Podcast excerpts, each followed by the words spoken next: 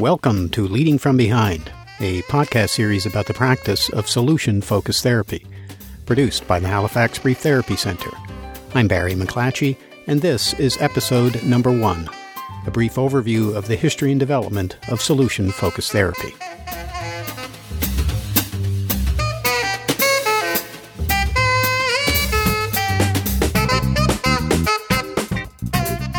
Well, thank you indeed for joining us. And before I begin with an overview of the content of this first episode, I'd like to take a few moments to provide a general description of this series.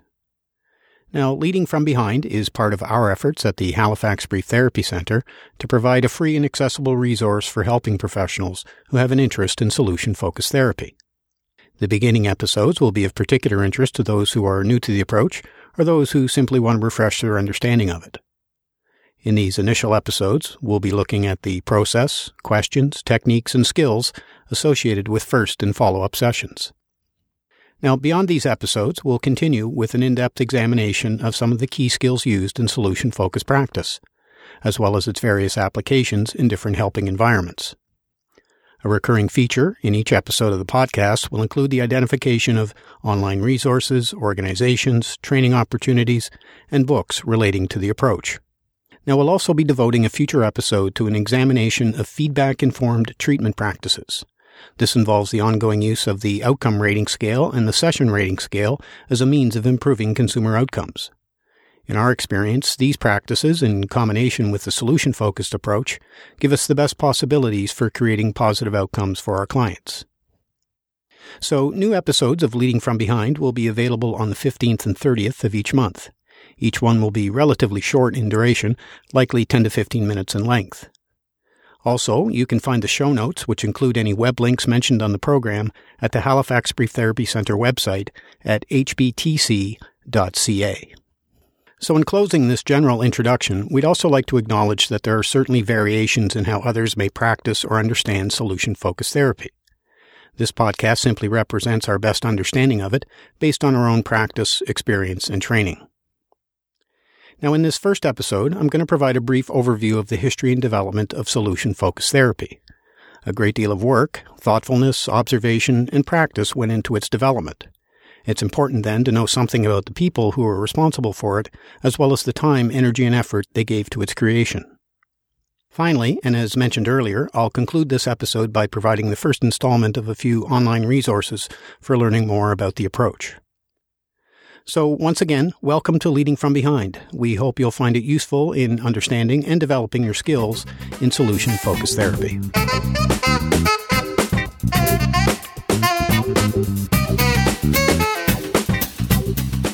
Solution focused therapy was developed over 30 years ago at the Brief Family Therapy Center in Milwaukee, Wisconsin. Influenced by the work of Milton Erickson as well as the Mental Research Institute in Palo Alto, California, it was conceived by a team led by Insoo Kim Berg and Steve DeShazer. Now, according to various sources, some of the original team members included Eve Lipchik, Elam Nunnally, Alex Molnar, James Derks, and Marilyn LaCourt. Others identified in later years included Wallace Gingerich, Michelle Weiner Davis, John Walter, Kate Kowalski, Ron Crowell, Gale Miller, Scott Miller, and Larry Hopwood. But of course, Insoo Kim Berg and Steve DeShazer were certainly the principals involved in the creation of the approach, and they literally traveled the globe for many years in sharing their work and collaborating with others. Insoo Kim Berg, a Korean born American psychotherapist, was a social worker by education. In the course of her early career, she grew frustrated by the lengthy assessment and long term engagement required by the dominant problem focused approaches. She recognized that people wanted more immediate help for their concerns and that only a small percentage remained in therapy long enough to engage in the structure established by those approaches.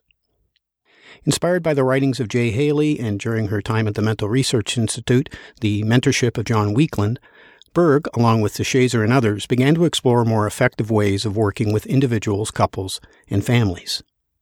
Steve DeShazer, a man of many talents and interests, who also happened to be a professional jazz musician in his earlier days, also had an educational background in social work.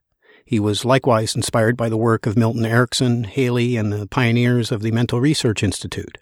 He also brought an enduring interest in philosophy to the development of solution focused therapy, especially his understanding of the work of Ludwig Wittgenstein. DeShazer was masterful in his minimalist approach in conducting solution focused therapy. He was also a skilled writer whose many books, essays, and articles clearly articulate how the work of the Milwaukee team led to the development of the approach. During the course of their work together, Berg, DeShazer, and their team members were very intentional in rejecting the problem focused diagnostic driven position that, to a large extent, continues to dominate the helping professions.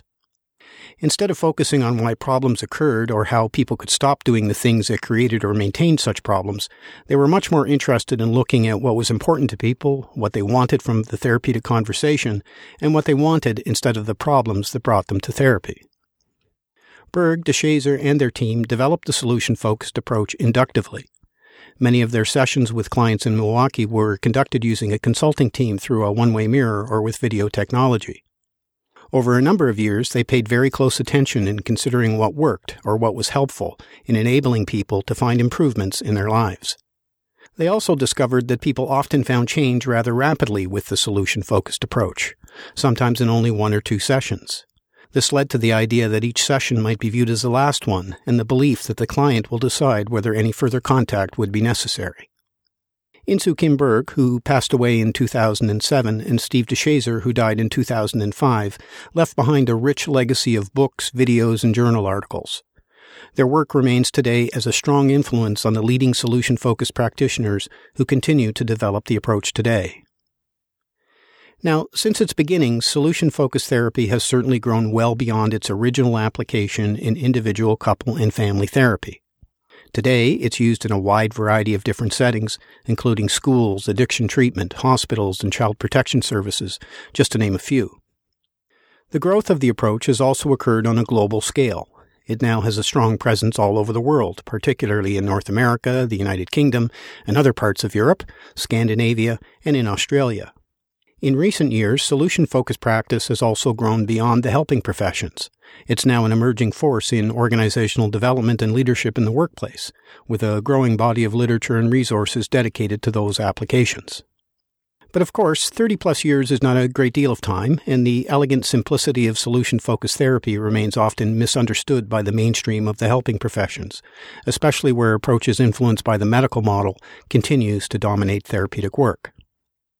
However, this respectful approach to change continues to grow, and with a continued emphasis on measuring therapeutic outcomes and obtaining consumer feedback, solution focused therapy is well positioned to become a leader in a more enlightened approach toward meaningful change.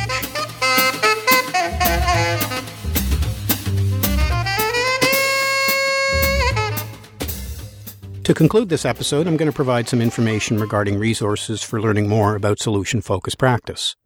Since this will be a recurring feature of the podcast, I'll only be mentioning two or three resources at a time. So if you're interested in more, a simple web search will bring you lots of information on books and organizations devoted to the approach.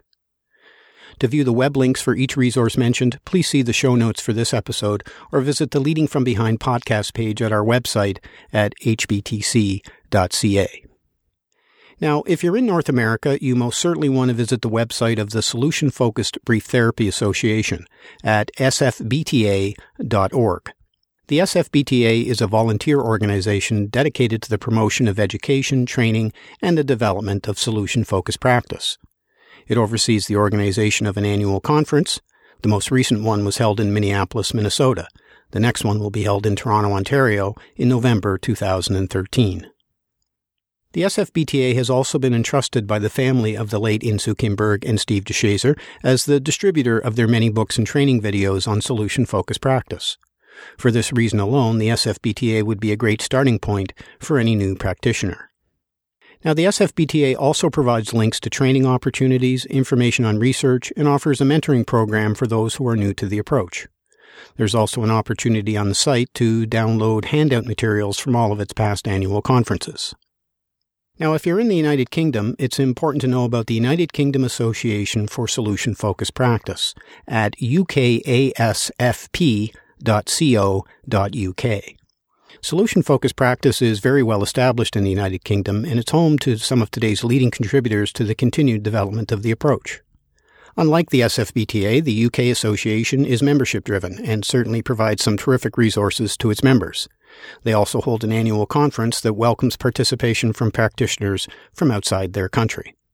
Now, an excellent free resource on the UK Association site is the link to their quarterly publication, Solution News. Available as a PDF download, Solution News has some great articles and information relating to solution focused practice. Past issues are available on the site as well. Now, another organizational resource is the European Brief Therapy Association, found at ebta.nu. Like the previous organizations, the EBTA offers a number of resources relating to solution focused practice and offers an annual conference as well. So, again, these are just a few of the resources we'd like to share with you about solution focused practice, and we'll be sure to have more with each episode.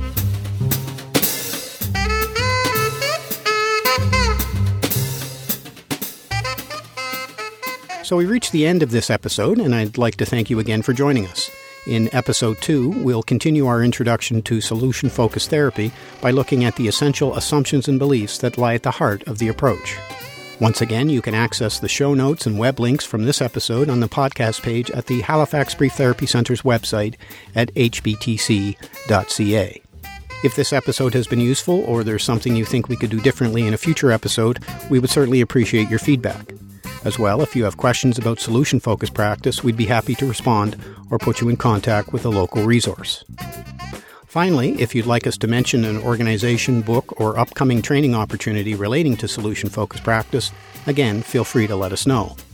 To contact the Leading From Behind podcast, simply send an email to feedback at hbtc.ca or visit the podcast page at the website at hbtc.ca. In closing, our thanks to Dano at danosongs.com, provider of royalty free music used under Creative Commons license. The music used in this episode is entitled Seven Skies. So you've been listening to Leading From Behind, episode number one. I'm Barry McClatchy from the Halifax Brief Therapy Center. I hope you'll join us again.